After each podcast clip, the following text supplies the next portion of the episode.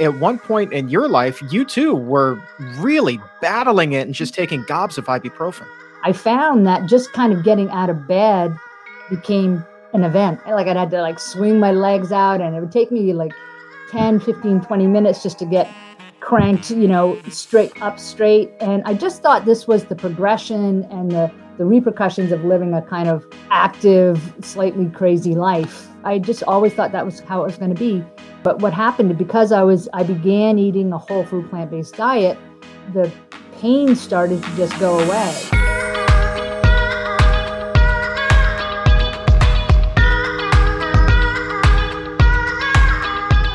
Well, hello there, and welcome to the Exam Room Podcast, brought to you by the Physicians Committee. Hi, I am the weight loss champion, Chuck Carroll. Thank you so very much for giving the show a listen, or a view, or a download, wherever it is in the world that you are. We appreciate the fact that you are here. Imagine, if you will, living your life depending on pain medication ibuprofen, taking pill after pill after pill, just trying to get through the day. Now imagine that your health continues to deteriorate and macular degeneration begins eroding your eyesight. And now a once bright future is growing darker by the day.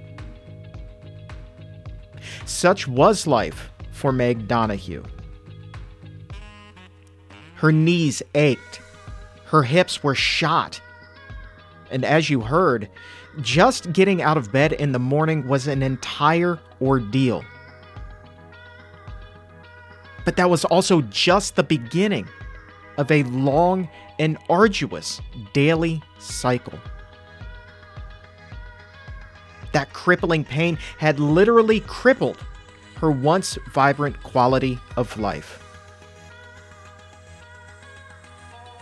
But Meg's story. Meg's story has a very interesting twist to it. While researching ways to help her mother, who was gravely ill with a heart that was struggling to function with every beat, Meg discovered the power of nutrition. And she had no idea that when she switched her diet in solidarity with her mother, that it would soon replace the mountain of ibuprofen that she was taking. That it would be the end of painful mornings where she struggled to get out of bed. And that it would become the light shining brightly on what she thought was a dark and bleak future. Little did she know it would also be the start of a brand new business that is helping thousands plant the seeds for their own healthier future.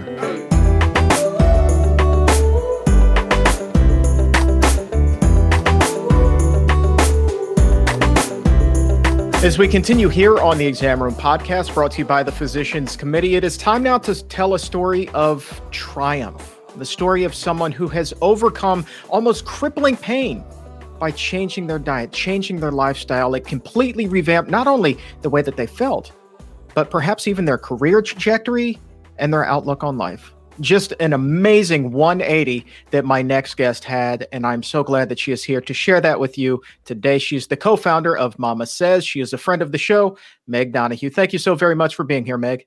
Chuck, I am delighted to be here. Good to see you.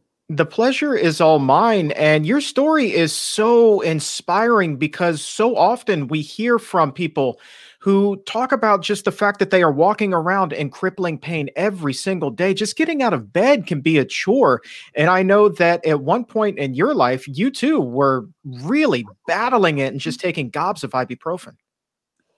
And that's true. I um, you know, when we first started this journey with MamaSezz, and we have a, a whole food plant based company, um, I was my whole life an athlete um, and, uh, you know, played everything, played it in college. And then as I got older, um, things started to show up and they manifested as a type of arthritis in my hips and um, my joints. And so I found that just kind of getting out of bed became an event. so um, I like I had to like swing my legs out and it would take me like 10, 15, 20 minutes just to get cranked, you know, straight up straight. And I just thought this was the progression and the the repercussions of living a kind of, you know, active, slightly crazy life. Um, and what happened, and this was not at all my intent when we started our company, um, you know, it was for my mom's health that I was primarily concerned. But what happened because I was I began eating a whole food plant based diet, I the the pain started to just go away, and it was you know it was more than pain. It was also that kind of chronic fatigue. I was forever having like those kind of not quite pinned downable um, uh, um, type of disease, uh, um, uh, autoimmune diseases that, you know, it could be this, it could be chronic fatigue, it could be that, it could be Epstein Barr. And so I just had a host of things like that, plus pain. And I just could never, I just always thought that was how it was going to be. And shortly into my time of eating uh, whole food plant based, and I, I mean, like within a month, I started to notice, oh my goodness, I'm, I'm feeling better. And it struck me like one day I just got up from the couch. And that sounds really simple, but I did it without any hesitation or pain or wincing. And as something very dramatic is happening here. Let's actually take it back a few years and talk about what led you to having this um, debilitating pain that you were experiencing before you made this diet switch and and things started to improve for you. You were very athletic. You played a number of sports. Mm-hmm. Uh, what was your life like growing up? You know, I had um, I had a really good life. I had um, you know parents who who loved me. I had a big family. Um, so I had, you know, a lot of advantages. I went to schools. I, I had an education, and I really I recognized how much I was given and concurrent with that you know i had things this was i'm in my late 50s so this was during you know the 70s and early 80s is i ran into some of the things that were really really um, prevalent then are still prevalent but they were new and so people didn't know a lot about it and you know things about body image and um, eating and i got kind of caught up in uh, a whole um, way of looking at my body and myself and eating that just you know so many young women it happens so many young women where they just they lose who they are. And you know eating disorders were really prevalent. It was something that i struggled with in college. And i was also you know um, you know kind of a wild child. I had a great time. I i had a lot of friends. I was i was a you know a party girl. And things what i realize now happened you know because i still played sports. I did all of these things but things started to really kind of crash down.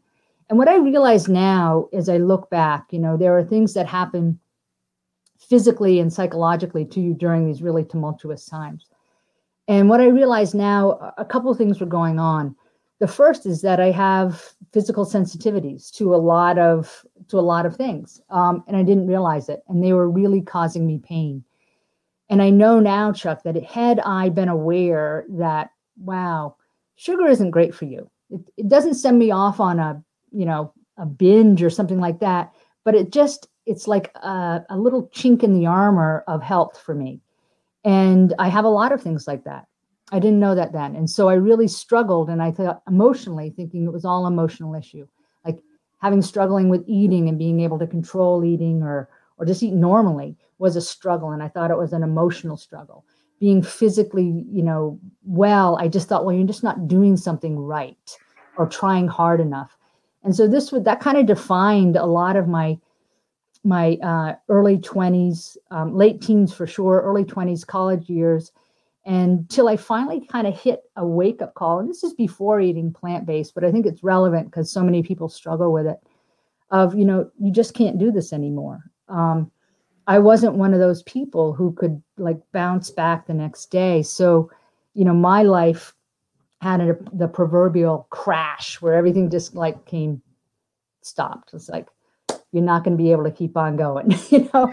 And it's for, you hear this now, and it's always like, things are always easier to talk about than to experience when they're difficult. And you always hear somebody say, "Well, it was the best thing that ever happened to me," like when my life totally imploded. And and all of the dreams that I had had and the promise of a young woman who really, you know, as good student and all those things had just kind of disappeared um, from a combination of, you know, food, alcohol, bad decisions, and I was young, and you know, when you look at it, then it just felt like this is the worst thing in the world. How am I ever going to get out of it? And I didn't have an answer. And not having an answer was probably the best thing that ever happened to me because up until that point, I had had, you know, I had figured out ways to move around whatever the problem was. I, you know, I would figure out a way. And this, I was out of options. And that was when I, you know, it wasn't like I came to a resolution. I was just like, I was out of options. And so being out of options is, is, you know, they call it now surrender. Um, but then it was just, I had no choice in my mind. It's like, I, I didn't know what else to do. So I had a big surrender and I said, I just got to give this stuff up.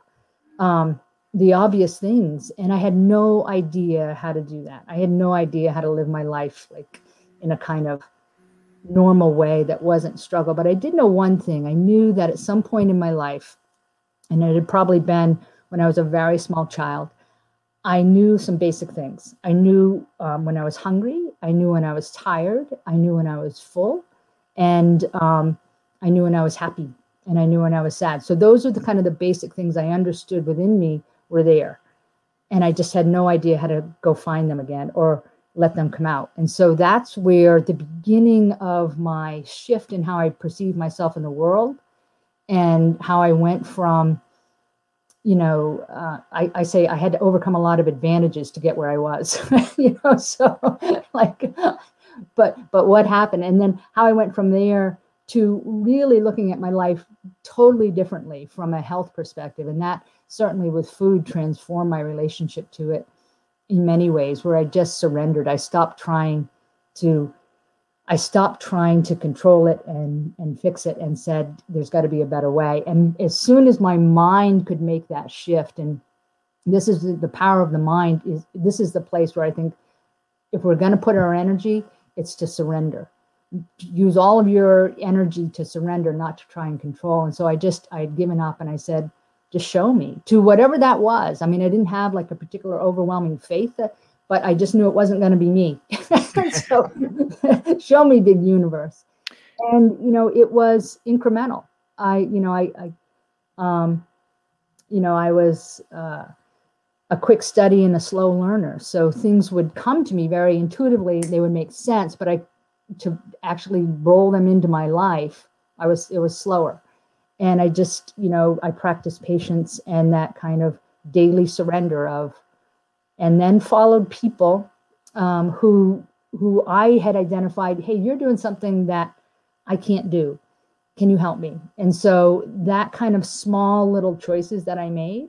And so when I got to the the point, and that helped me, you know, that just my life then started on on a trajectory that um, was really the life of my dreams of what I wanted. And so, fast forward to a point where I was an adult and the issues that my body had started to break down in ways that I was I hadn't anticipated. I really hadn't felt at the age that I was at the time to feel as bad as I did. And I and you had mentioned it earlier. I had the beginnings of macular degeneration and and just all of these kind of weird autoimmune things. Um, and that's when Whole Foods dropped on my lap and um, out of my mom who was in hospice care and very sick. And I just started researching who survived it. And so I came at it from that point of view. Mm-hmm. I had been eating a relatively what I thought was a decent diet. Um, but then when I went and I started eating this way, everything changed. Well, yeah, and, and we're going to talk about that more in depth about that transformation in a little bit. But I do have kind of a, a two parter for you right now. And I want to go back to what you were talking about those issues with food that you had beginning in your teens and early yeah. 20s. Uh, specifically, what were those issues and what do you think brought them on? Was it body image issues? Was it pressure mm-hmm. that you would put upon yourself? What do you think brought them on? That's I think that's the million dollar question. Um, and I don't I don't think it was one thing. I think, um, and I, I hesitate to say that there's a profile like a type A personality or a, you know, um, uh, looking for control. I think those things all contribute to it. Um, I think that you know ability to handle situations and um, like those types of emotional skills, I, I think are a part of it. Um, I think, though, Chuck, a big part was that I actually had some food sensitivities I didn't know about. And the more research that you know we're finding out about people who get caught up in eating disorders, and for me, it was a type of controlling of food and um, some bulimia, and how that um, came about was just a very you know kind of you hear about it from friends, and this was the '80s, so it wasn't really mainstream. There wasn't really a lot of information at all. It was really kind of clouded in shame, which makes it very hard to to find your way out of because shame is a pretty powerful um, uh, muffler. yeah, yeah. just yeah. like okay, I'll just stay here. Yeah. Um, and so I think those that compounds it. That compounds being, you know, like if you're sick, if you have a sore throat, you don't have a pile of shame on you about go get going and getting help but with types of things that have to do with addiction or or um, you know whether it be food or drug or alcohol there's a layer sometimes of shame that really stops people uh, from getting assistance with it and so i think that was definitely true for me and and many of my peers at the time um, but i just was tenacious in that i there was something in me that said this is not how things are supposed to be mm. I haven't always been like this. What is going on? And so I think that was the the driver for me to get some sort of help. And it wasn't like you, you know a straight line. It wasn't like oh yeah, and then I went and and everything turned out great. It was I you know just going a little this way, then taking a left and a right and a left and a right, but staying the course. You know of I know that how I want to be in my life is somebody who I get up in the morning, I eat what I eat, I wear what I wear, and none of it is in conflict or in relationship to, you know, I'm not feeling like, am I on diet or off diet? I just, I can't do that. I can't live my life like that. Yeah. I just can't do it. I, I need to be free. And that was my goal. And so every decision I think was guided by that principle, um, including to surrender that I had no idea how to do it. Let's uh, talk specifically about what it was that you were eating um, during your time when you were in college, and and you were you were playing sports, you were very mm-hmm. athletic, and I can't imagine that uh, having bulimia at that point was an advantage to you on the field whatsoever. I would imagine, if anything, that would have hindered your performance. But what were some of the foods that you were eating during that time, and uh, which ones do you think that you may have had sensitivities to in hindsight? Yeah, and, probably not surprising the the you know like high sugar carbs, which you know many you know that whole combination of sugar, fat, you know, um, and sweet, uh, the salt, that whole combination that is so appealing in so many foods now. Um, that was definitely something that was like a trigger uh, of sorts, and so um, you know, and I look back now and I think, I wish I could say to this young, you know, because I was a young, I was a young college student. I was um, 18. You know, so brave to keep on going, and so much courage, and so much willpower to do all the things that I did. And while with all this going on, you know, it took so much energy. Um, and there are so many people like that who just are under the mistaken belief that they don't have the strength or the willpower. But when you pull back and you look, and it's like, oh my God, if you can go one two, three days, weeks, and even years going through what you've gone through and still, you know, go to college and accomplish things, you have amazing willpower. Imagine when this is no longer an issue. Yeah. So, and that's what that's what happened for me is I I um, you know it was definitely the high fat foods and you know there's there's plenty of that in college almost all of it was you know cafeteria type food and there's this just a smorgasbord and then you're out late and you're drinking beer so it all just kind of like, you know, and beer has, you know, alcohol has so much sugar. And so all of it just snowballed. And so something was happening to me physically that I didn't put in the equation. You know, I, I, I did not put in the equation that a part of it was what was physically going into my body was skewing the rest of my life. I don't oh, know yeah. how, but so many people do. It's like, I, I don't know how I missed it. I got that, okay, if you put alcohol in your body, then you're not going to you know you're not going to feel good but you can't not eat food um, so I didn't have a guiding principle for that. And so that was really a part of me uh, just being what makes you feel good, what makes you feel bad, and and being aware of those things. And so that's how the relationship with food changed. Very much so, you know, when you can give up alcohol or drugs, you learn some strategies to do so that work for, you know, just about anything. And so that was they were pretty much the same principles. Oh yeah, and and you know I'll tell you really quickly that you know being a, a, a food addict myself, it's uh, you know I, I, view food kind of the same way that an alcoholic does alcohol. Is that you don't have to drink alcohol, but you do have to drink some form of liquid. So you do have to eat, but you don't have to eat, you know, this highly addictive, highly processed, high fat, high sugar, high everything kind of food that puts you in that really extreme health risk category to begin with. And I think that it's high time that we start looking at things like drive throughs and fast foods and these 2000 calorie entrees in the same light as as we do alcohol and and other substances that get abused regularly because you can't tell me that a chicken fried steak from IHOP isn't something that you can abuse because when you eat that you know daggone well you're abusing your body. So right. um but let me ask you so you were the athlete in college but how, did you stay active after you graduated and and you weren't playing field hockey you weren't playing lacrosse any longer? Mm-hmm. sure. I played tennis. I always jogged. Um so I always was involved in something. Um, so that um, was just a part of my life. You know, grew up. I I like sports. I like to play, and so I was always doing some part of that.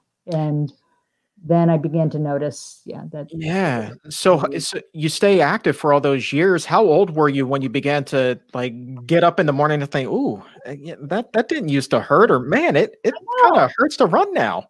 Yeah. I think I was in um, my late 30s when things weird things started to happen. I um, my hands would hurt, uh, shoulders would hurt, back. Uh, like uh, it seemed like I was forever had a sprained ankle. You know, like the swelling never quite went away. And and I think it's easy uh, when things are incremental. You know, if you're hit by a truck, you know these are the injuries and how it happened.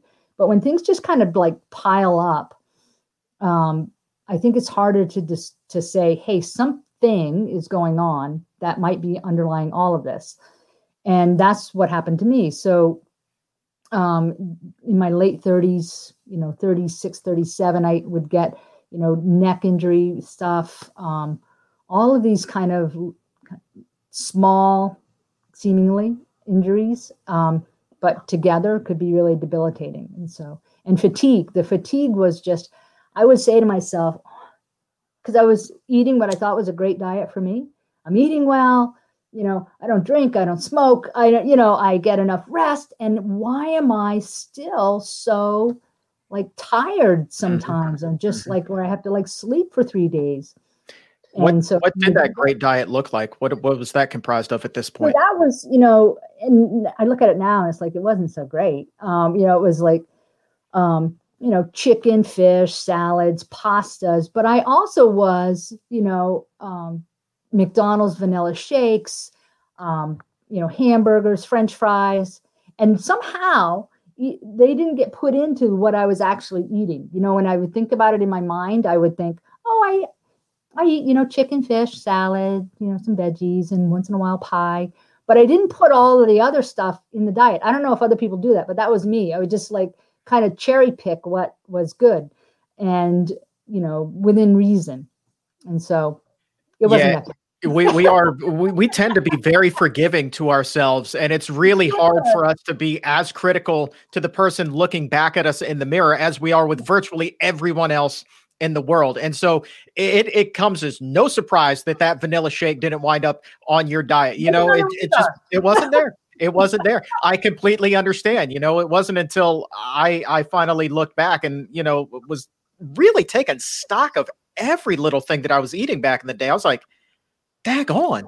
I never really counted the hamburgers. I always counted Taco Bell because I knew that that was my big thing. But right, right. You know the the the half of a chicken uh, and and macaroni and cheese and cream oh spinach and all of those things from Boston Market, not a problem. The things that I would get off of the roller at 7-Eleven, all of those taquitos and hot dogs, not yeah. a problem. Didn't count. The chips didn't count. All of that right. stuff just wasn't even there. Yeah, it it was it's kind of extraordinary, but I think it's common and and so I can I can give myself a little bit of a pass because you don't know what you don't know. And I don't know if I would have even if my, if my mom hadn't gotten sick. I don't know if it would have like if it would have landed on me as as convincingly because I experienced my transformation with her, and um, and so and that's a part of why we do what we do because I thought you know if I can bring people hope, whether it be young people who are are in the midst or struggling with some sort of eating disorder, that there is a way out that is so far beyond your wildest dreams of what is possible, and or if you're having the beginnings of a disease, whether it be type 2 diabetes and hypertension, there is a way out, and that we can either give you the food or educate you on how to do it, and and the community to say you don't. It's not weird. It's actually the most natural, beautiful way to eat, and it's super easy. you know, you know, you know, it's just like so easy and fun, and you're gonna feel amazing.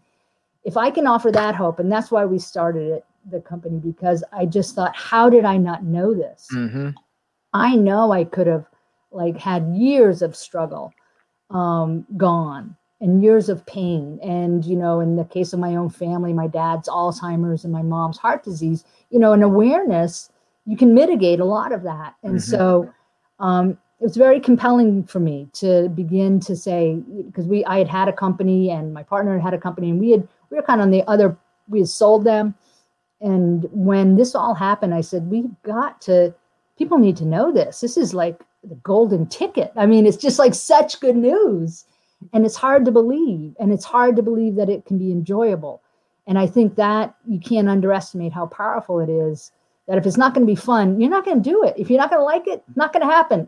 oh, and, and, and the thing is, it's like so you said the it's it's almost viewed as unnatural to eat the natural foods now, but I, that's really only a recent phenomenon. If you if you yes. go back through the annals of history, I mean, McDonald's, you know, Burger King, Pizza Hut, none of that stuff was around a mm. 100, 200 years ago. I mean, this is all a relatively new phenomenon, but it became so popular so quickly that it has become the norm in recent generations. And that is why we are finding ourselves in the health predicaments that we are. And by the way, all of those foods extremely inflammatory and i know that just to deal with your pain you were taking a lot of ibuprofen oh, yeah. which was an anti yeah how much uh, ibuprofen were you taking every day? it was just it was stupid amounts. I would i was you know aware enough not to take a whole bottle but at least you know four at a time two and three times a day you know and that's just like nuts. You think about it. I don't know how yeah it was crazy. And, and but i bet it, it was normal for you at the time too normal. wasn't it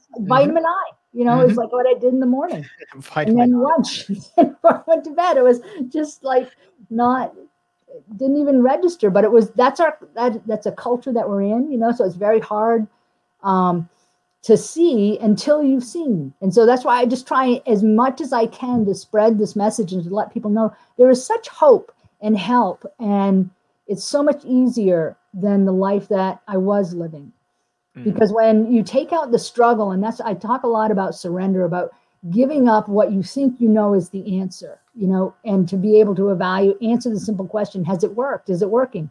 Is it working with effortlessly, you know, without struggle? And if, if that isn't the case, then you know be open to that there's another way of doing things and it begins with that decision and i know we had a conversation we've had him chuck when you had that moment of i got to do something different and you make a decision and it's it's hard to explain and it's hard to tell somebody to do it but that's really the point where everything begins when you can say i'm really done with what i have been doing even though i don't know where i'm going but i can't do that anymore. That, and, that and that just it, it, it, that opens something up you know in for me you know for in the universe that allows for the next other thing to happen other than this little wheel that we get involved in of our own decision making. So, um, and and then the possibilities really open up.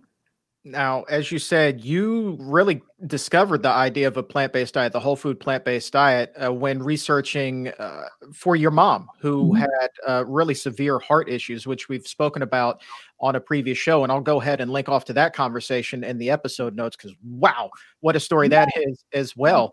But how how old were you at this point? Because you were taking at least four ibuprofen at a time, oh, yeah. and, and that had to have gotten really old really fast. So, how many years were you in pain and dealing with this before things started to progress and turn around for you? Sure, I was. Um, I was. Let's see. I was 48, 40. I was forty nine and fifty. Damn, when more than yeah, ten years. Yeah, yeah so it was a long time and and again that speak i'm i know that i'm not like extraordinary. There are so many people who walk around in a type of pain and they do their thing and they and that's when i say like you have you have the strength inside you. If you can do this much that you do with this type of emotional and physical pain imagine what it's going to be like when that is gone when it, those things are no longer um, binding you and you know i couldn't if somebody had said that to me i couldn't even like i didn't even i just i was like i just wanted to be able to get out of bed and not be exhausted and not to have, have to have five cups of coffee and a bunch to to move through the day. And i wanted to not i didn't want to keep thinking about it because jack the other thing is you get older you're like honestly my life is going to be thinking about food and my relationship to it and then you're done. It's like i don't want that. I want it to fuel my life. I want to enjoy it I want to, it's sensual. I want to have all that experience with food, but I do not want it to rule me. And that is not a mental process as much as it is a mental and physical process. You have to be cognizant of what goes in as well as how you're thinking about your life. Because I needed to relearn how to, I mean, I needed to incorporate meditation into my life and to, you know, chill out the maybe natural anxiety I had, or mm-hmm. how do you work with those things? How do you, you know learn how to to be a decent person in, in the world and and have a set of principles that can guide you. And those things are important but you can't say that what you put in your body doesn't matter you know? So you have to mean, it's so it's so important and it's so funny that you say like you didn't want food to really rule your your your life anymore and mm to me, uh, that just made me think. I was like, oh my God, she's so spot on. I almost, and you've used the word surrender a number of times. So I almost feel like for me, I kind of just surrendered to the idea, you know, of looking at food in a new way. And so while food plays an enormous role in my life and my career, it doesn't rule it anymore. Right. It, it's right. more important than it's ever been, but it is not dominating my my my thoughts in my life anymore. It's funny how that worked out it's really extraordinary and when you can and anybody who is caught up in it they will recognize when i say that you're hooked on something that it it, it has its hooks in you and it is it's it, it runs with you every thought it's right there with you. And to imagine that it is not there um, is is really it's very difficult but that is the experience and we hear it from so many people and i love getting um, uh, emails or talking with young women um, who will say, you know, I cannot believe that I am not, I don't, ha- this obsession is gone. This obsession, because it isn't something that you can think your way out of. I, mean, I, I, I um, relate it to like if you are an alcoholic or there's a saying that you can't get sober while you're drinking. I mean, you can't keep putting alcohol in your body and get sober. And that seems obvious, right? But with food, we don't make that same correlation. You can't keep putting things in your body that harm you. And it's not the same for everyone. But you, you know, if you're hooked on food, there are things that harm you and that are pulling you towards it. You can't keep doing that and try and get out of it. You got to stop doing that and then get out of it. And to be able to do that in a way that is not feeling like deprivation, because that's another thing. You just it's going to make you mental, and your whole life you're going to be thinking about it but to be able to do it in a way that you are unhooked from those things and now you're in, you're replacing your body with these things that are just fueling it and energizing you and giving you the experiences that you're trying to get with the other stuff but that is just so short and hmm. temporary mm. but you get it lifelong you know like all day long you have you're flooded you know with these great nutrients oh, yeah. that's uh, an amazing experience and it takes some time i mean i'm very compassionate with everyone trying this i'm I just ended up jumping into it because that's kind of the way I am. And I was desperate for my mom. And so we were all there. And I, so it was a little bit miraculous that I was like, holy smokes, I just solved something I hadn't even realized I was going to do. But and it'd be almost selfish not to try to help other people seeing the transformation that not only you were uh, beginning to experience but even perhaps more miraculously with your mom who mm. her heart function was i believe at 10% at one less point. than 10% yeah and her kidneys were failing i mean she was hospice care and brought her home and she went from from that and then over a year's time you know um, gradual incrementally getting better. Um, we fed her a whole food plant-based diet very small meals and um, you know now she's she drives she you know she got her headlights changed on her own car the other day. So you know she's like very capable. She swims. Before covid she was swimming four times a week. You know she's she still lives here. We have a, a little uh, renovated apartment here for her. And it's great. My kids get to spend time with her you know, the other thing that happens, Chuck, and I think this is important to talk to with well uh, as well.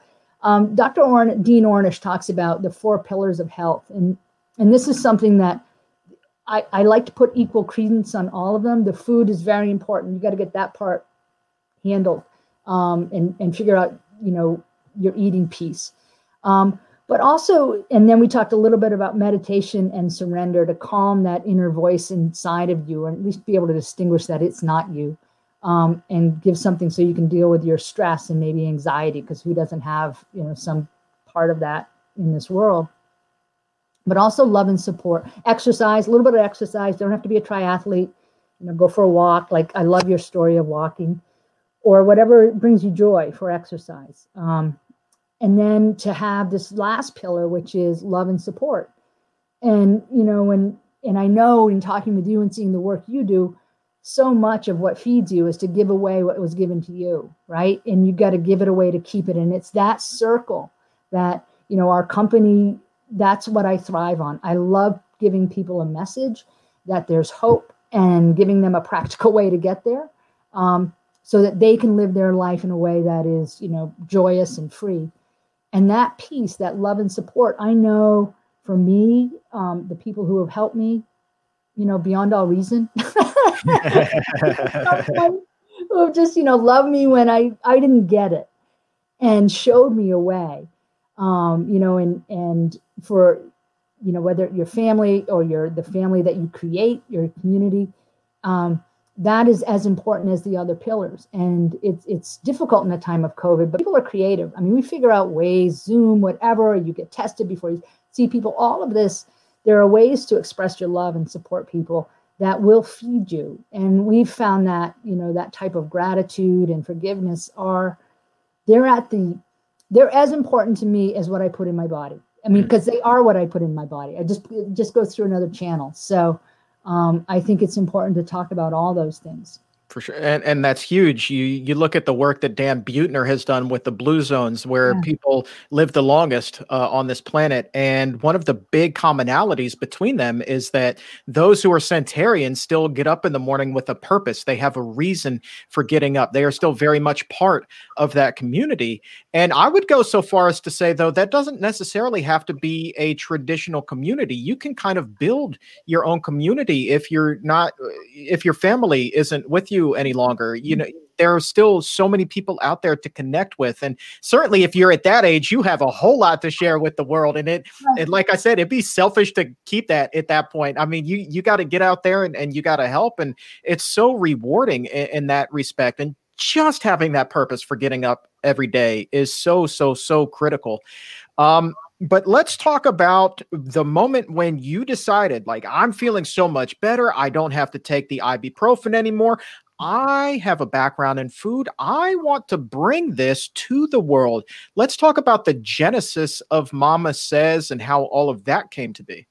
Sure. Um, it's a it's a great question. Um, so the way that it happened um, is I saw and felt and experienced what was happening, and started to help other friends like my sister had hypertension. I was like, you know, her name is Sue. You got to try this. Um, and then a friend of mine had a stroke, and so I was bringing her food, and she started to feel a little bit better. Um, and so I could see progress with people around me. And it's more like the idea kind of knocked on, kept knocking at me rather than me thinking, I can't wait to go start a business. Um, it was more of, wow, I think I'm going to start a food business because this needs to happen. And as soon as like I kind of recognized that's what was happening, it was like boom, boom, boom. All of these doors opened.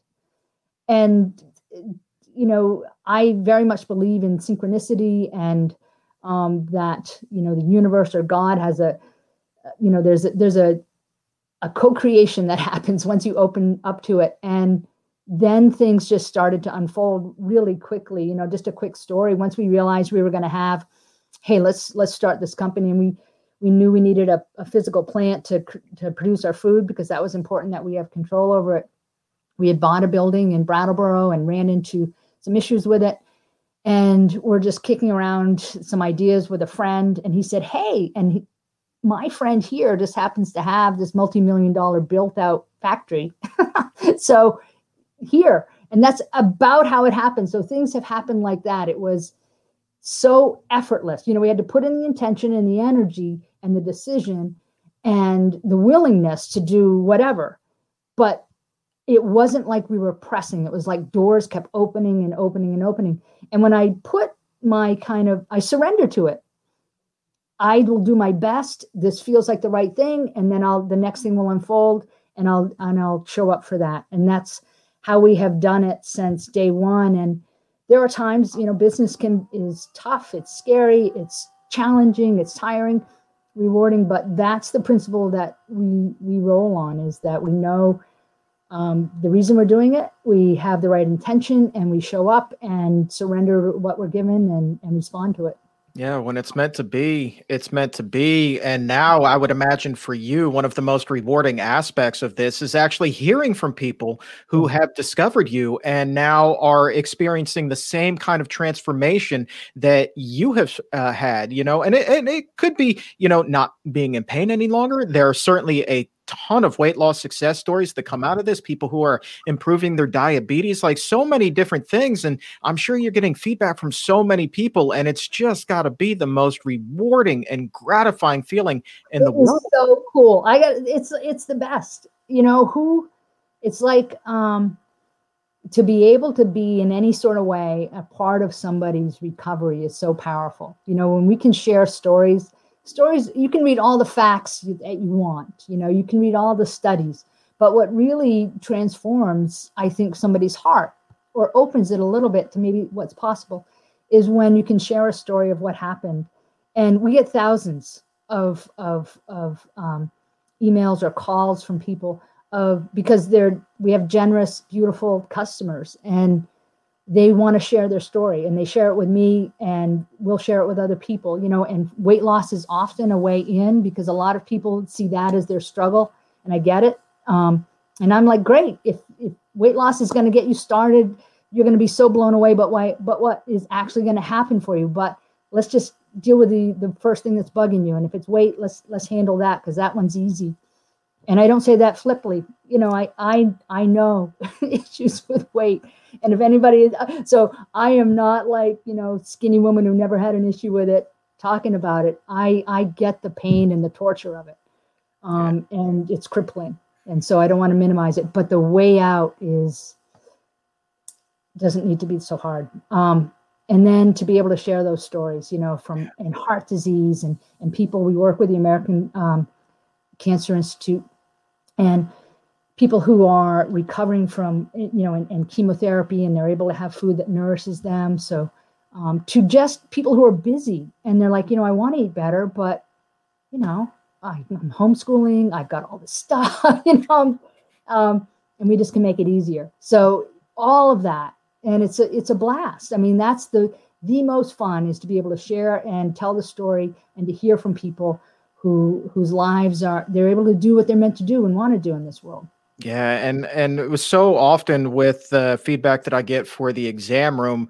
um, I I will see a little bit of myself in that person, and it kind of just brings back these fond memories of when everything was still brand new and and fresh. This transformation and almost that high that you get, and you know, it's the healthiest high uh, possible because one, you truly are taking control of your health probably for the first time in your entire life, but two, you're also proving to yourself that you can after doubting yourself in that regard your mm-hmm. entire life. And it's so powerful. And I just love getting that feedback from people who are going through the same thing. And to me, Meg, that is better than any paycheck that anybody could ever possibly put in my bank. It is the greatest feeling in the entire world. So I love the fact that you're getting thousands of these things. It's it is it's you know it's the um it's the part of life, you know, it is in we're in the holiday times where there is the spirit of the holiday and I think that it's the piece that gets released when you begin to shift your lifestyle and the way you think and add these pieces to it is your heart opens in a sort of way that is different. At least it was for me. And that's the experience that I hear over and over is that um, to open your spirit to something. And there is, there's like this unintended and unexpected joys that happen and a peace that that can happen. And that's just i mean i can't think of a more beautiful thing to be a part of and to experience. And i mean that seems to me what most people ultimately want is that level of love and peace in their life um, underlying all the other motivations to go get whatever it is on the outside. That's the piece that you know when that's solid inside of us um, it makes everything that much better and here's the coolest thing as somebody's just getting going, naturally, I think the big concern is, oh my gosh, I'm never going to be able to eat this again. And it's my absolute favorite. How am I ever going to get through life without it? Mm-hmm. But then if you take a look at the menu that you've put together at MamaSezz, you have something for everybody and their friends and their cousins and their mom and their dad. Like your menu is enormous and it's such good food that really you don't have to go without at all. We really try and um, you know, everyone's welcome at our table. And I know people are at different places, you know, and they have different mix in their family. And the last thing I want to do is to to draw a hard line for somebody and say you have to only eat this way or else you can't play. Um, because i know that gradual is better than not at all. And and the more you eat this way just kind of naturally the foods that don't suit you will and crowd those off your plate and for your family if you're if you're cooking for your family but for yourself you'll you'll notice a difference so quickly. And we tend to move towards what feels good I mean, that's why we get caught up in, you know, overeating and over drinking. And because for that moment, it makes us feel better. but this ends up making you feel better and better and better. And so you kind of move towards it. And to get around people who are having a great time, who aren't judging, the last thing I want to be is shaming or judging anybody about what they do. Um, but to support somebody if they want um, to move their life in a direction that that feels really good and, and this is a part of it, then I am a thousand percent there for them. Well, let me tell you something. For all of my burger buddies out there, the burgers that you have, make are just insanely good. I mean, honest to goodness, the best veggie burger I have ever had in my entire life. I mean, to borrow a phrase from a famous movie, once it hits your lips, so good. I mean, it was just insane how good this thing was. And I'm not even, I'm not paid to say this. It is just a fact of life. These burgers are all planet good. Oh, thank you. And they're all, yeah, they're 100% plant based. They have, these have a, a little bit more protein than some of our other products because, you know, it's important to some folks, but we try to make it juicy. And yeah, we wanted to, you want that. You want something on a bun or however you're going to eat it. Just, it's familiar. Don't ever change. I had it on a bun. I actually used it as a salad topping as well. I oh, yeah, grilled it up and I chopped it up and I, I put it on top of a salad and went to town. I was like, oh my God, this now is my favorite salad. It's just so good. So thank you for bringing that to the world. Thank you. Thank you. Oh man, what what an a, just an incredible story. Thanks so very much for taking this past wow 45 minutes to talk and it's just been what a what a heck of a ride you've been on and thank you so very much for bringing us on it and and putting forth some good in the world and showing people that there is a healthier way and they don't have to take four ibuprofen at a time and they can truly take control of their health and not have to have food dominate their life anymore. You know, I thank you, Chuck, for giving me this chance because any place where I can spread this message and um, give people that hope, I am I'm happy to do it. You don't have to suffer, and you know you can have a life that is free from these obsessions and and really live in the way that you've always know in your heart. You know, I think everyone has a feeling in their heart of who they who they had hoped to be, who they want to be, who they're meant to be, and to be able to have the freedom to do that and not tied down by by physical or or emotional um, issues with food is just uh, or health is just miraculous and a beautiful thing. So happy to help. You don't have to suffer. Well said. Mm-hmm. Thank you so very much. Meg Donahue, co-founder of MamaSezz. Appreciate you being here today. Thank you, Chuck.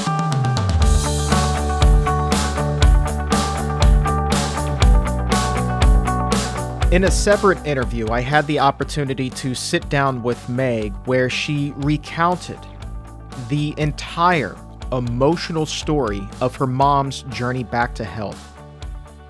And if you would like to watch that interview, you can find a link to it in the episode notes. Such a powerful story.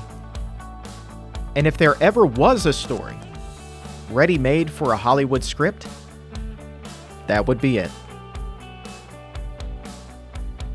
I want to switch now from inspiration to science and revisit a conversation with Dr. Hana Kahleova. In 2019, she and her team examined scores of studies on the effects of a plant based diet on arthritis. And in this case, it was rheumatoid arthritis. And what they found in their review was that by eliminating meat and dairy, both of which are proven inflammatory triggers, and by introducing a fiber rich diet that is filled with plant foods, there is hope to be had for the tens of millions of people worldwide living with RA.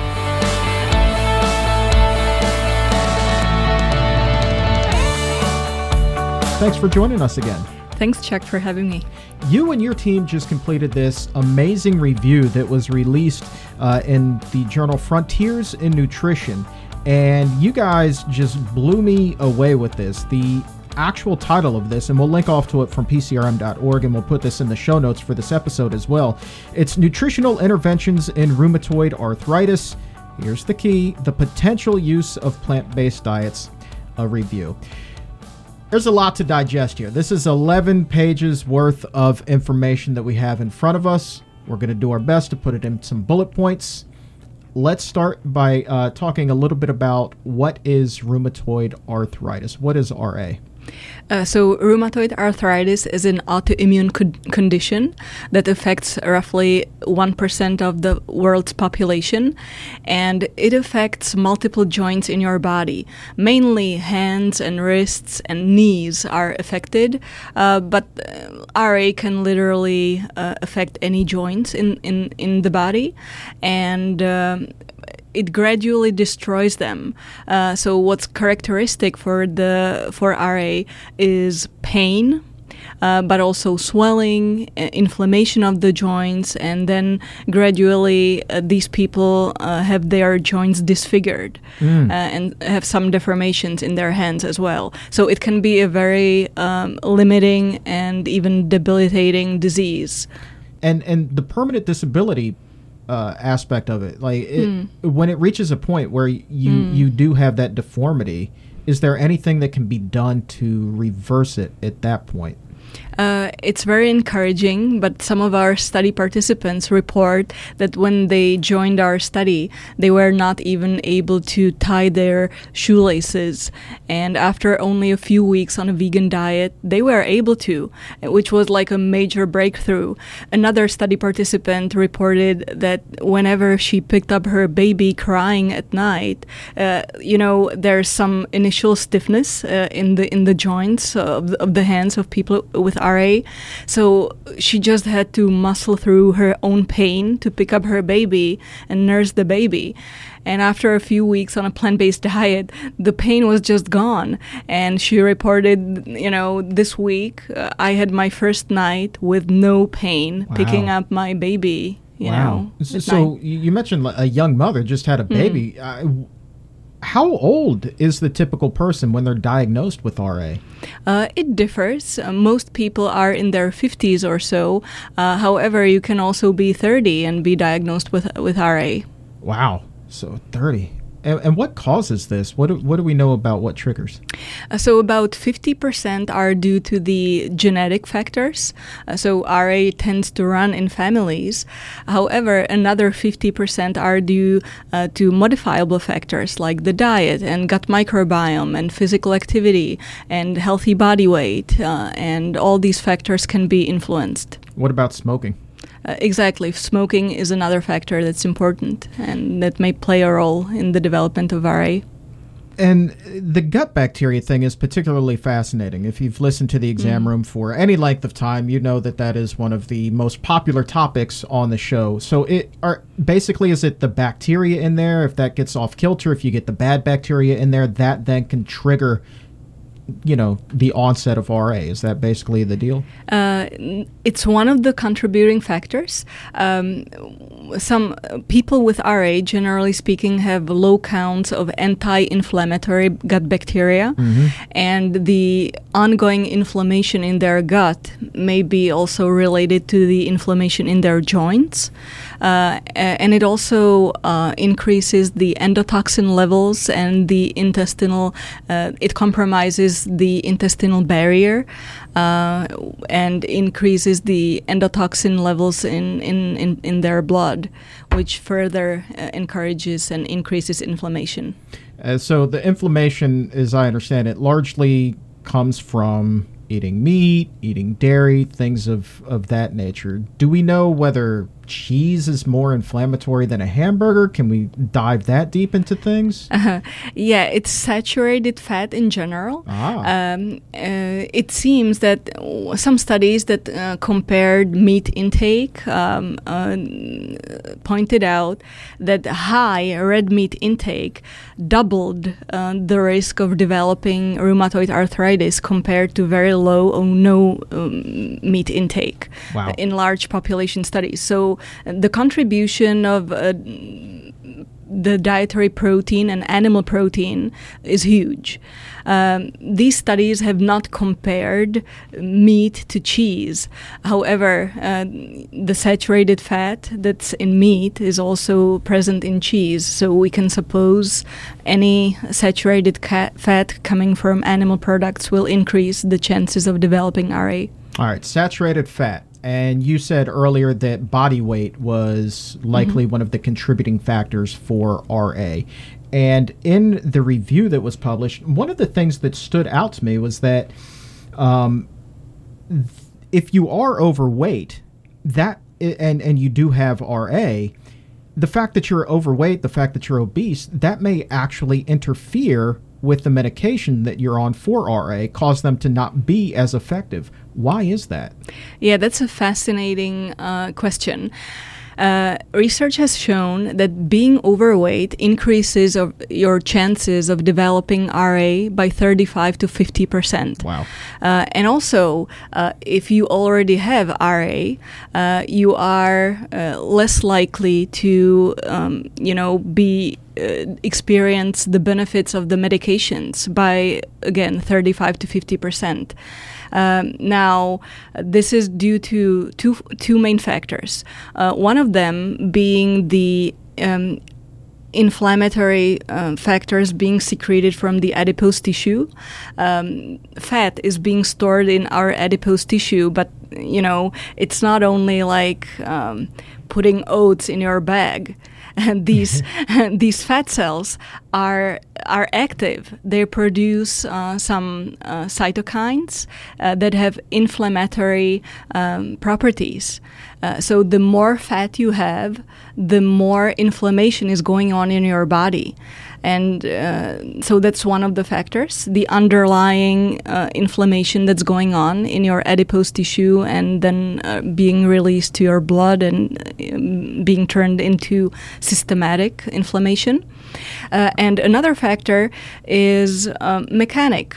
You know, if you're overweight, this places more demand on your joints. Mm, Uh, yeah. Imagine the knees. You know how much Oh. weight they they need to carry. I know. Uh, so, so that's another factor. Yeah, I, I would. Yeah, I would imagine like that would be a huge aggravating factor. I mean, it, it wasn't easy moving around Mm. when I was still 420 pounds. It's not easy for anybody to move around when they're overweight, you know. And and so like you put all of that pressure, like you're saying, on the joints. Mm. On top of that, with RA, I mean, you're you're just in a hard way there. Mm. Um, so here's here's a question. You mentioned that obesity. You said it increases the risk by 30, 30 to fifty percent, somewhere in Yeah. that ballpark. Thirty-five to fifty percent. What about uh, percentages for some of those other modifiable factors you were talking about, like uh, infectious diseases was labeled as one of those. Smoking, Mm-hmm. smoking's another one. Can you quantify the risk associated with smoking in RA? Is it ten percent, twenty percent? Do we know? It's one of the major com- contributors as well. Uh, so the contribution would be also around 50 to 60 percent. Wow. Yeah. Okay, that's a big one. So then, if a person is overweight Mm. and they smoke, man, you, you're talking about Yeah. Yeah. You can increase uh, your risk of developing RA several times. You Mm. know, the the percentages don't have to add up to 100%. You can even, you know, go go over that. You can you can increase your risk of RA four times wow. or five times Yeah. by adding up all, all those factors. That's pretty significant. Yeah. Four to five times. Um, we were talking about being overweight and how that interferes with the medication. Let's talk about the cost of this treatment because Hmm. it's not cheap. How much is the average person spending? Do, do you know how much these treatments cost? Uh, so um, the um, the cutting edge medications are biologic treatments uh, for uh, for RA and other autoimmune diseases. And for example, Humira, uh, which is an injection that you need to get, um, costs around twenty thousand dollars a year. Mm. And of course, this is in addition to all the other medications that you're getting, uh, because usually you start with one medication, then you increase the dose. If it's not helping, you get a combination of medications, and then uh, you also get the Humira or another biological treatment for this condition, which is in addition to all the other medications that Yeah. you're that you're- you're already using. Yeah. Okay. So let's just put that bluntly again. That ain't cheap. I mean, so you're talking about twenty thousand dollars just for that injection. Which, by the way, I, I think that that particular one you, you said Homira. I believe that that one's advertised on TV. Mm-hmm. Yeah, yeah. Um, so that's, that's- why it's advertised, right? Yeah, big business, right? uh, so that that is staggering to me. Um, before we got rolling, I mean, you, you made a good point. Like, so we're, we're talking about reducing the risk of RA. Nobody wants to go through this. It's mm. painful. You mm. know, you hmm. wind up being deformed, but it's hitting you right in the wallet, and that's something that everybody can identify with. You know, even if you buy organic, I would imagine, you know, Right. you, you pay that premium for produce. That's still going to be cheaper than paying for those injections every year, right? Absolutely. If we, if we if the research has suggested there's some potential for for diet to uh, improve RA and in some cases even completely reverse it. Just buy broccoli and, and cauliflower and, and, and carrots instead of buying Humira. you will need to eat when you're on Humira anyway, uh, so this adds up, uh, you know, and your wallet will suffer. So buy broccoli instead. Amen to that. Um, uh, let's talk some about the, the studies that you guys uh, mentioned in this review. There were quite a few, um, and you list a, a number of them right up front. Um, how many studies overall did you guys look at? Was it? Uh, a lot, like lot. almost a hundred uh, studies or so. Wow. Uh, we did not list all of them. Right. We were trying to make a comprehensive review so that uh, that is also reader friendly, Uh-huh. so that you have a feel of what can be achieved through the diet. A hundred. That's like a super meta analysis. I mean, that's a lot of studies. How much time did you guys put into this? Uh, it took us several months to, to put this together. I would imagine uh, way more than 40 hours a week, no doubt. This is a lot of data to go over. Uh, what in these studies really stood out to you? What was the overarching theme that, that you and your team found with these? Um, so for me personally, uh, it's the feel of how much can be achieved through the diet. Uh, some people feel diet is only, you know, able to modify uh, slightly uh, the the underlying processes when when you have RA, um, but it's not true. Um, we are conducting a study for people with rheumatoid arthritis right now, uh, and all you know one participant after another. After only a few weeks on a plant-based diet they experience such a huge improvement in their symptoms. It's just amazing. And oftentimes they're able to reduce their medications as well.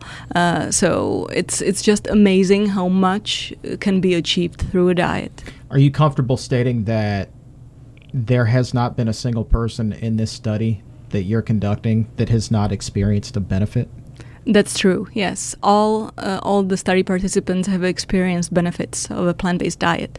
Uh, I also need to say uh, that rheumatoid arthritis is a little bit trickier than you know switching to a plant-based diet is the first step, which is the most important one. Right. Uh, but we're also looking at potential triggers, um, even from the plant-based kingdom. Uh, so we put them also uh, four weeks into the study. We started an elimination diet where we eliminate also gluten, citrus fruit, and other potential allergens and triggers from the diet. And uh, then we reintroduce the foods back to their diet. Uh, and this is very individual. Some Right. people may be reacting to gluten, some people are just fine with gluten and they react to potatoes, for example. Right. Interesting. Uh, so they're, you know, switching to a completely plant-based diet is the most important step. However, you want to go also deeper and you want to discover if there are any additional triggers. So gluten, I was familiar with as, as far as being uh, a factor here a little bit. Citrus, that that's kind of new to me. Um, it, that's is that as common as gluten? Uh, I need to say uh, that this is partly because of the uh, disrupted uh, intestinal barrier and because of the disproportion of gut microbiome. So once this normalizes, uh, then people may discover they will not be reacting to these foods anymore. Uh, but at least for some period of time, they might need to eliminate these foods from their diet as well. Interesting. So you so initially, when you have taken people off uh, of say, we'll just stick with citrus here, uh, you eliminate that from the diet, but and that was a trigger for that time. But then you you keep them off for what four weeks, eight weeks, three, five, 16 weeks 16 on a plant-based diet. and Yep. then you try to reintroduce that. Right. A lot of times, then it's it's no longer a trigger. They can handle it fine, right? Um, it, it may happen. It not may. not in, not in uh, all cases though. Uh, and if you stick to a plant-based diet, which eliminates most of the food triggers, uh, you know, the meat and the dairy and the eggs, um, just by going vegan, just Right. by switching to a plant-based diet, uh, if you reduce the the exposure to the food triggers, you may stop reacting to the minor ones that are not as common. Mm-hmm. So, uh, wh- what are some of those uh, minor ones? I mean, so we've talked gluten, we've talked citrus. What are some other triggers that you guys have found? even oats. So for for three weeks, we ask our study participants to also exclude oatmeal, which is you know uh, real real pain. yeah, I mean, for a plant-based diet, I mean, I geez know. Louise, you're asking people to Then- stop breathing. I then mean, you have then you have quinoa flakes uh, for breakfast. okay, okay, well, that's not too all bad. that stuff. Yeah, Yeah, or or you can do cooked millet. Um, you know, we, we find some substitutes for, for them. Uh, however, for three weeks, uh, this diet may be pretty challenging. Mm-hmm. So it excludes also oats, it excludes potatoes, it excludes onions, tomatoes. Uh, you know, there's a list of foods that need to be uh, eliminated. Also, nuts and seeds. So, do you give a specific menu to the participants and say, "Hey, Yes. follow this"? We we have developed specific recipes for the elimination diet that are elimination diet friendly. Okay. Yeah. Very cool. Um, I, I want to ask you uh, one of the other studies that have been referenced in here studied, um, uh, I guess, the, the connection between hypothyroidism um, and people who eat vegan diets compared to omnivorous diets and lacto vegetarian diets. I can never talk. Semi vegetarian, pesco vegetarian. Did, did you guys look at this? Like, say, all right, well, say a person eliminates meat from their diet, but they still are eating eggs. Like, are is does the RA risk drop by such and such a percent? Uh, and if they eliminate eggs, but they're still eating meat, maybe it drops a little bit less than if they had just eliminated meat. Like, how specific did you guys dive into that? Does that even make sense? Uh, it does. Uh, so I need to say, um, if you eat a high-fat meal, doesn't matter if it's meat or if it's eggs or if it's cheese, then it will um, increase your triglyceride levels after you know after the meal, which also triggers um, oxidative stress and it will increase your uric acid. If you have too much of uric acid, uh, you will uh, develop um, gout. Mm, that doesn't sound like fun. Exactly, and it's gout is a is a disease of the joints, Right, right? right. So uh, there's some connection with uh, you know eating too much dietary fat, particularly saturated fat, Okay. and having inflammation in your in your joints. So it's no fun. Well, okay. So, what what about the fats derived from animal sources versus plant sources? Say, you know, um, peanut butter and, and guacamole, plant based sources. Like, but those do have high levels of fat. Is that still, you know, put you at risk for RA, or are you s- still better off eating those than you would be, say, prime rib? You are definitely better off eating the plant sources of fat. Uh, for example, one study found that um, switching to a Mediterranean diet, which is high in olive oil, improves the symptoms of RA.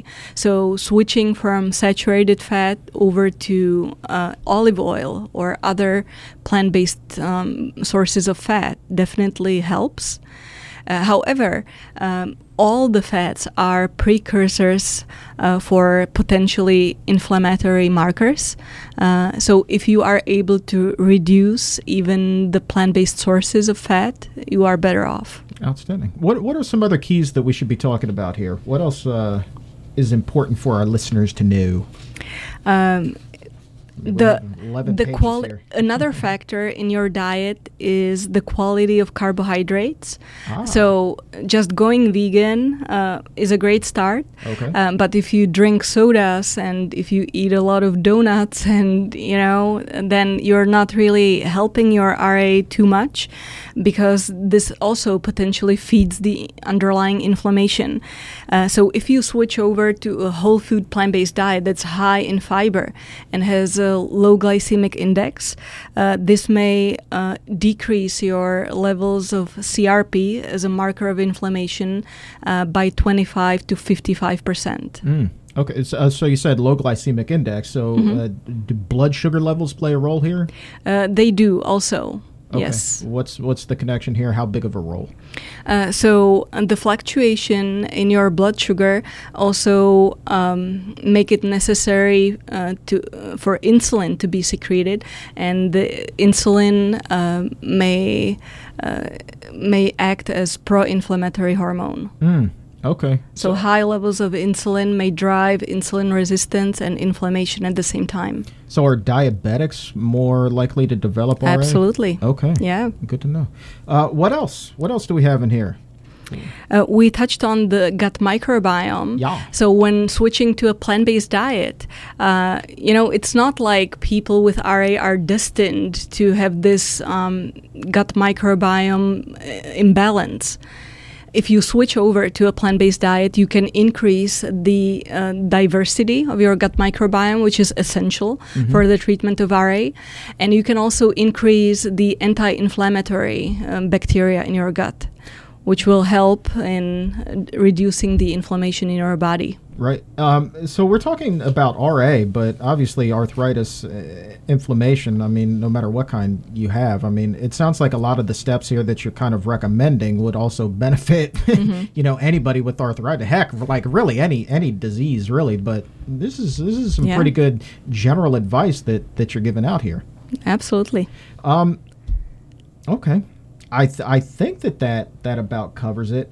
In your studies, is it possible to completely reverse RA like it is heart disease and diabetes? Is there anybody who can they come in, they you know, they get diagnosed with it, but then they go on that strict whole mm-hmm. food, plant-based diet. Can they go into their doctor say 6 months or a year and the doctor's like, "Psh, that's not that's not even a thing anymore for you. Yes, uh, there have been a few study participants who have completely reversed uh, RA. Okay. So that's really encouraging for everyone out there with RA, anyone with family members who have RA, to in, to encourage them to give a plant-based diet a try. And what's the feedback been like since you guys have released this? Have you heard from other doctors and maybe some people who have had RA themselves? Um, we're still in the middle of gathering the data, so we are not really releasing the data. Uh, however, our study participants are oftentimes so excited. Of course, they share with their rheumatologists, and uh, we we've received several very excited phone calls. Very uh, interesting. Thanking for for the research and that we're doing. It still fascinates me that, you know, doctors, a lot of them, because there is this lack of education when it comes to nutrition, that, you know, it's like you, you stumble upon this and it's like this whole eureka moment. And it's like, oh my goodness gracious, you know? Uh, that that just fascinates me. That's got to be so satisfying, you know, when, when you get those phone calls, right? I absolutely love it. I love watching uh, the people who have been suffering so much in their life to be relieved from their suffering. That's very rewarding for me. So, where are we again in the process of this study? Are you still looking for new participants? Uh, we are finishing another replication of the study and uh, recruiting for another one that will be starting in January. Okay. And uh, what are the qualifications for this study? If somebody's listening, they're like, my goodness gracious, I've had RA. It's just completely taken over my life. I want to do anything I can to get this thing, you know, under control. I'm interested in this study. What what are the qualifications you're looking for? So, uh, people need to be diagnosed with rheumatoid arthritis specifically. Uh, for this particular study, we only accept people with rheumatoid arthritis. There are many other kinds of arthritis, but for this one, you need to have rheumatoid arthritis. Uh, and you need to be at, at least 18 years old and live in the DC area in order to, to participate in our classes and come to the assessments. And uh, you need to commit to following um, the instructions uh, and following the diet. And how long will these participants be doing the study? Is it, it a year long? Is it 16 weeks, like you said? How long is the It's a 36 week study. 36 Uh, 16 weeks of which uh, is the dietary uh, intervention. Okay. And then uh, the classes that you're talking about, are those weekly or They're weekly, yeah, 16 weekly classes. 16 weekly classes? And then it will provide you with important information for the rest of your life. I'll bet. And and you know you're not releasing the data, but I would assume that you're seeing a few patients who have um, lost some weight during this process as Mm. Yeah, well. um, absolutely. And and feeling better about things, and a lot of smile on their faces. I would assume too. Yes, that's correct. Cool. well, Dr. Hana Kahleova, uh, before I go, one last time I'll ask you: Is there anything else that you think we should touch on? Uh, I would like to encourage everyone just to give it a try. Uh, you know, even uh, if there's no promise of uh, complete remission of RA for everyone, uh, all of our study participants have experienced significant improvements. So I'd like to encourage everyone with RA to give a plant based diet a try. And that is very promising. Every one of your participants has experienced some benefit. That's huge.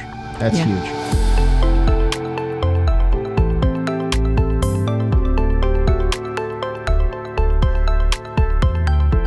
A link to Dr. Kahleova's review can be found right now in the episode notes. Science and hope and inspiration. That is a pretty full show. A pretty full show. And I hope that you're feeling as uplifted as I am right now. You know, today's show was about change. Now, the dictionary defines change as a verb, meaning to make the form, nature, content, or future course of something different from what it is or what it would be if left alone. Did you notice something that was missing from that definition?